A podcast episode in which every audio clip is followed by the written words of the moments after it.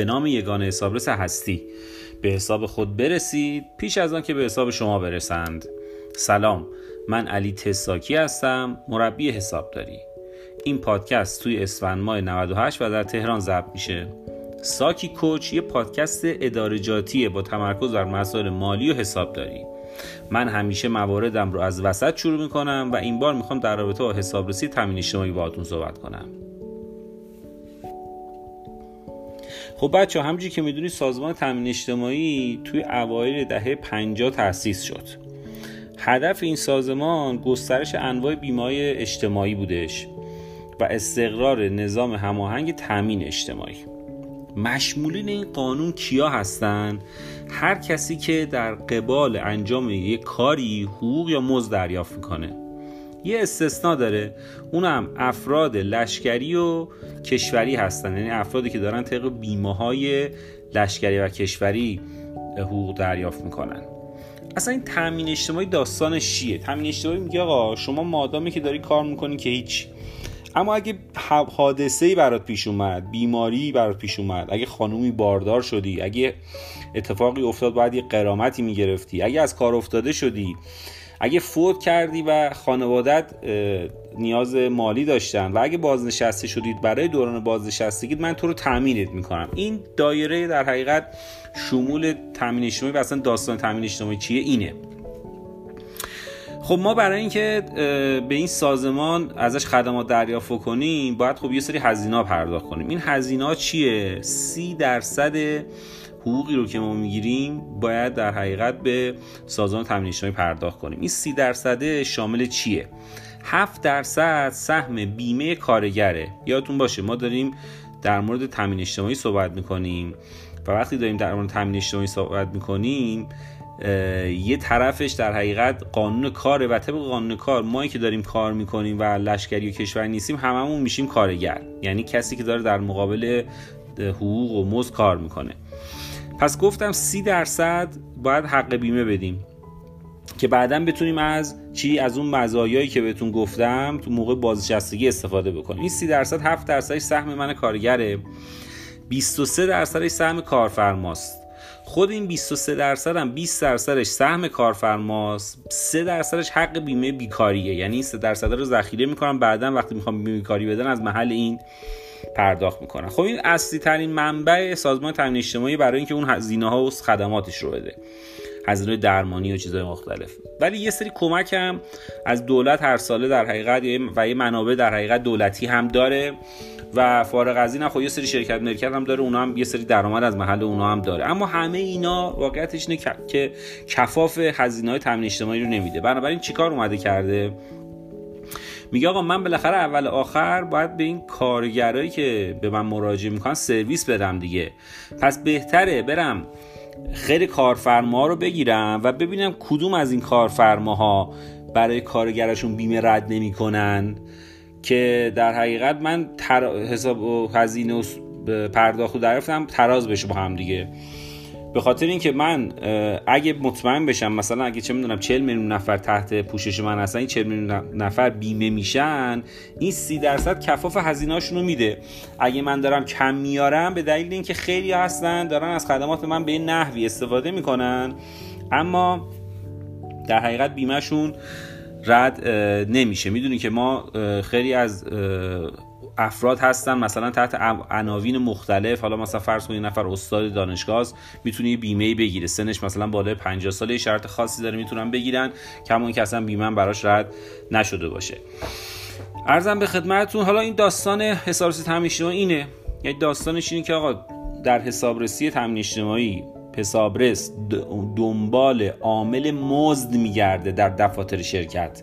مثل حسابرس مالیاتی که دنبال عامل درآمد میگشت دنبال عامل سود میگشت که ازش مالیات بگیره حسابرس تامین شده دنبال عامل مزد میگرده. بذارید به چند تا ماده قانونی اشاره کنم. ما تو ماده 38 قانون تامین اجتماعی این رو هم بگم که ما سازمان تامین اجتماعی داریم یه قانون تامین اجتماعی هم داریم. و این مواردی که دارم میگم بر اساس قانون تامین اجتماعیه. و اگر ما اون در حقیقت داستان ماده 50 که قانون اساسی رو که میگه مالیات دریافت نمیشه مگر به موجب قانون در نظر بگیریم و این بیمه ها رو هم یه جور مالیات در نظر بگیریم یه جور مخارج یا عوارض دولتی بخوایم حسابش بکنیم استناد قانونیشون به کتاب قانون تامین اجتماعی. یعنی اینجوری نیست که همینجوری سرشون بزنن پایین بیان حسابرسی بکنن. حالا برسیم ماده قانونی.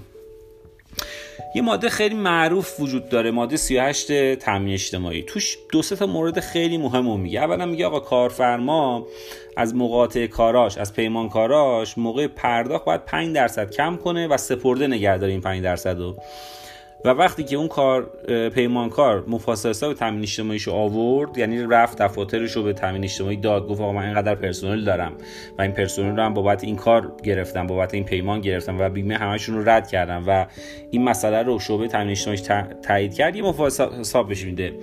اون مفاسد حساب وقتی میاره پیش کارفرما کارفرما 5 درصدش رو آزاد می‌کنه. بنابراین دو تا مورد مهم توی ماده 38 میگه. یکی اینکه آقا بیا ازش سپرده مسدود کن. دوم که اسم مفاسد حساب میاره و میگه بعد از آوردن مفاسد حساب باید اون مسدودی رو بهش بدی و سوم اینکه میگه آقا اگه این کارو نکنی من میام دفاتر تو رسیدگی می‌کنم. بعد اون بیمه ای رو که این بابت قرار داد بار ازش کم می‌کردی کم نمی‌کرد کم نکردی از خودت می‌گیرم. شما هم نمی‌تونی بری بری از پیمانکار دوباره بگیریش. یعنی چیز زور به پیمانکار اگه می‌رسید همون اول می‌گرفتی ازش دیگه. یه ماده مهم دیگه هم که داریم ماده 47 ارزم به خدمت تامین اجتماعی تو اونجا سراحتا میگه میگه آقا بازرسا می‌تونن بیان در حقیقت دفاتر رو رسیدگی بکنن و کارفرما موظفه که مدارک و در حقیقت مستنداتی رو که اون حسابرس می‌خواد بیاد بهش بده. این هم خیلی ماده مهمیه که حالا کمتر بهش توجه میشه. معمولا همه فکر می‌کنن حسابرسی اجتماعی بر اساس ماده 38 در که تو ماده 47 واضح‌تر اومده گفته. خب حالا اینا فهمیدیم داستان این حسابرسی تامین اجتماعی چیه و اصلا به استناد چی قوانینی داره میاد شروع می‌کنه. یه چیزم که یادم رفت بگم حالا اینجا اشاره بکنم حالا یه آنتراکی هم بدم. اون سی درصده بود که داشتیم پرداختش می‌کردیم واسه بیمه هر ماهمون. شما اگه اون لیست رو یه لیست یه نفر رو یا اصلا کلا لیست حقوق تو ارائه ندی سازمان تامین اجتماعی 10 درصد کل حقیقی رو بر ازت جریمه می‌گیره. و به ازای پرداخت هر ماه هم دو درصد جریمه می‌گیرن کرده جدید اینقدر بد حسابی کردن اصلا تا ماه قبل پرداخت نکنی ماه بعد و ازت نمی‌گیرن. خب این حسابرسی ها قبلا ده ساله بود حسابرسی تامین اجتماعی. الان دیگه سال به سال شده سال به سال میان و طبق بخشنامه هم که آقای جهانگیری داد اینا موظفن سال آخر رسیدگی کنن یعنی مثلا اگه شما یه شرکتی هستید که مثلا تا رسیدگی نشده نمی‌تونه بیاد همش رسیدگی کنه.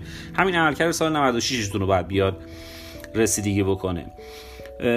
شرکت های پیمانکار رو هم رسیدگی نمی‌کنن به خاطر اینکه پیمانکارا گفتم برای کارشون اگه ردیف پیمان بگیرن و مفاسد حساب بگیرن اون عقص مفاسد حساب گرفتنه اصلا به معنی حسابرسی شدن دیگه. بنابراین دوباره نمیرن حسابرسیشون بکنن. موقعی هم که میان حسابرسی برای شما اگه شما وقت نداشتید می‌تونید تقاضا بکنید که آقا من وقت ندارم یا مثلا حسابامو هنوز نمی‌دونم نبستم یا مثلا الان حسابرس مالیاتی دارم یا حسابرس مستقل دارم. ولی اگه تعداد زومکن و تعداد سند و فایل اکسل گردش حساباتشون رو گردش حساباتون رو بهشون بدید اینا معمولا بین یه هفته تا دو ماه سه ماه بسته به شرط کار تاخیر میندازن تو کارشون که شما بتونید مواردتون رو مرتب بکنید. خب حالا وقتی حسابرس وارد شرکت میشه دو تا سرفصل کلی داره. یک میاد حقوق گفتم دنبال عامل مزد دیگه. میاد اول همه سرفصل رو نگاه می‌کنه. سرفصل مثلا حساب دریافتنی حساب پرداختنی حساب انتظامی اینا رو می‌ذاره کنار که توشون موضوع اینا خبری نیست. بقیه سرفصل تو میاره سرفصل حقوقی تو. یعنی اونایی که ارتباط کارمندی دارن کارگری با دارن جدا می‌کنه. میاد اینا رو با لیست بیمه که دادی مقایسه می‌کنه. اگه تمام حقوقی رو که به کارگرت دادی اون قسمتی که مشمول بوده اصلا با مالیاتش کار نداره با مشمول بیمش کار داره.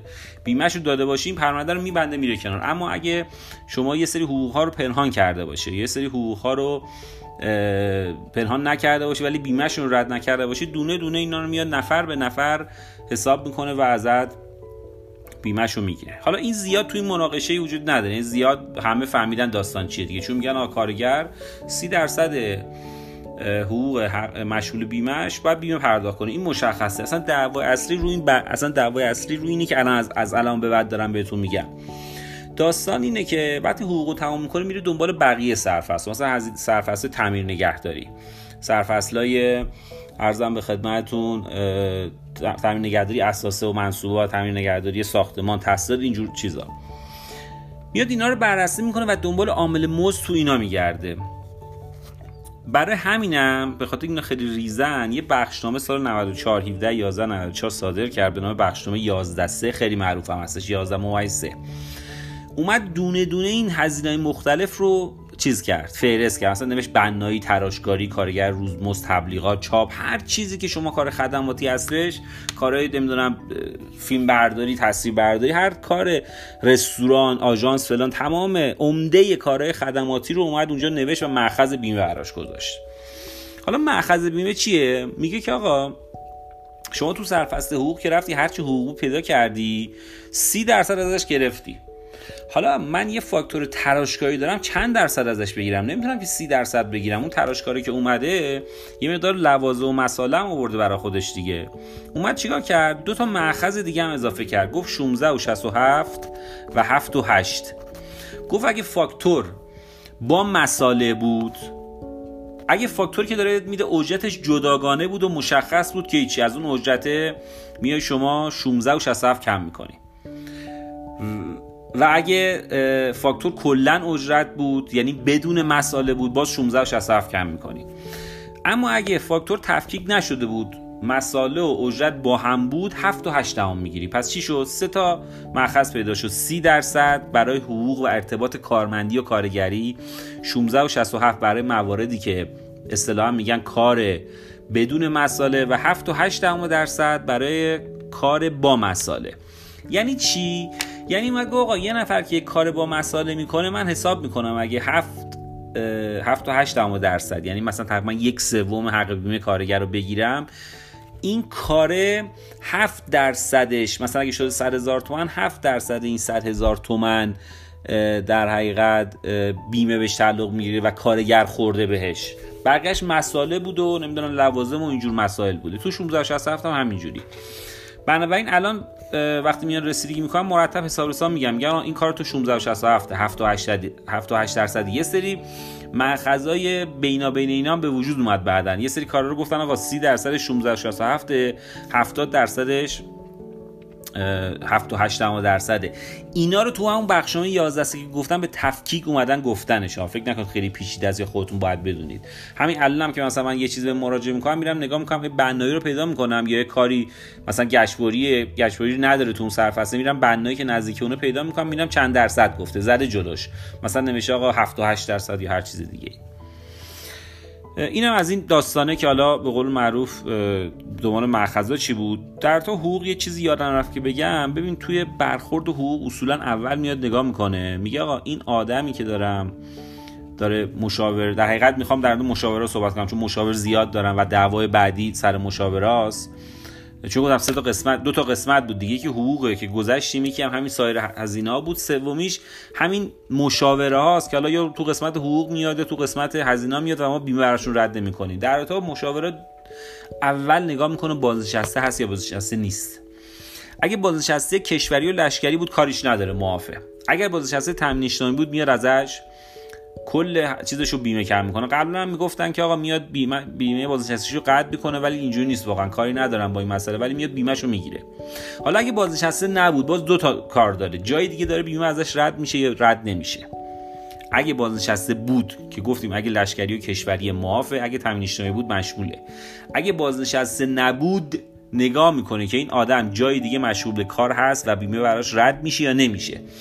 اگه بیمه براش رد نمی‌شد که باز میاد همش رو مشغول می‌کنه. اگه جای دیگه مشغول بود به اندازه سقف بیمه یادتونه سقف بیمه هفت برابر حداقل حقوق بود. یعنی اگه حداقل حقوق یک و 500 مثلا چه می‌دونم هفت برابرش که میشه که میشه مثلا 10 تومن تا سقف حق بیمه بیمهشو می‌گیره. یعنی اگه یک آدم مشاوری داریم یه جا داره فرض کن سقف بیمه مثلا 10 میلیون تومنه. اون مشاور ما تو شرکت قبلیش تو شرکتی که داره کار می‌کنه 7 میلیون تومن داره می‌گیره.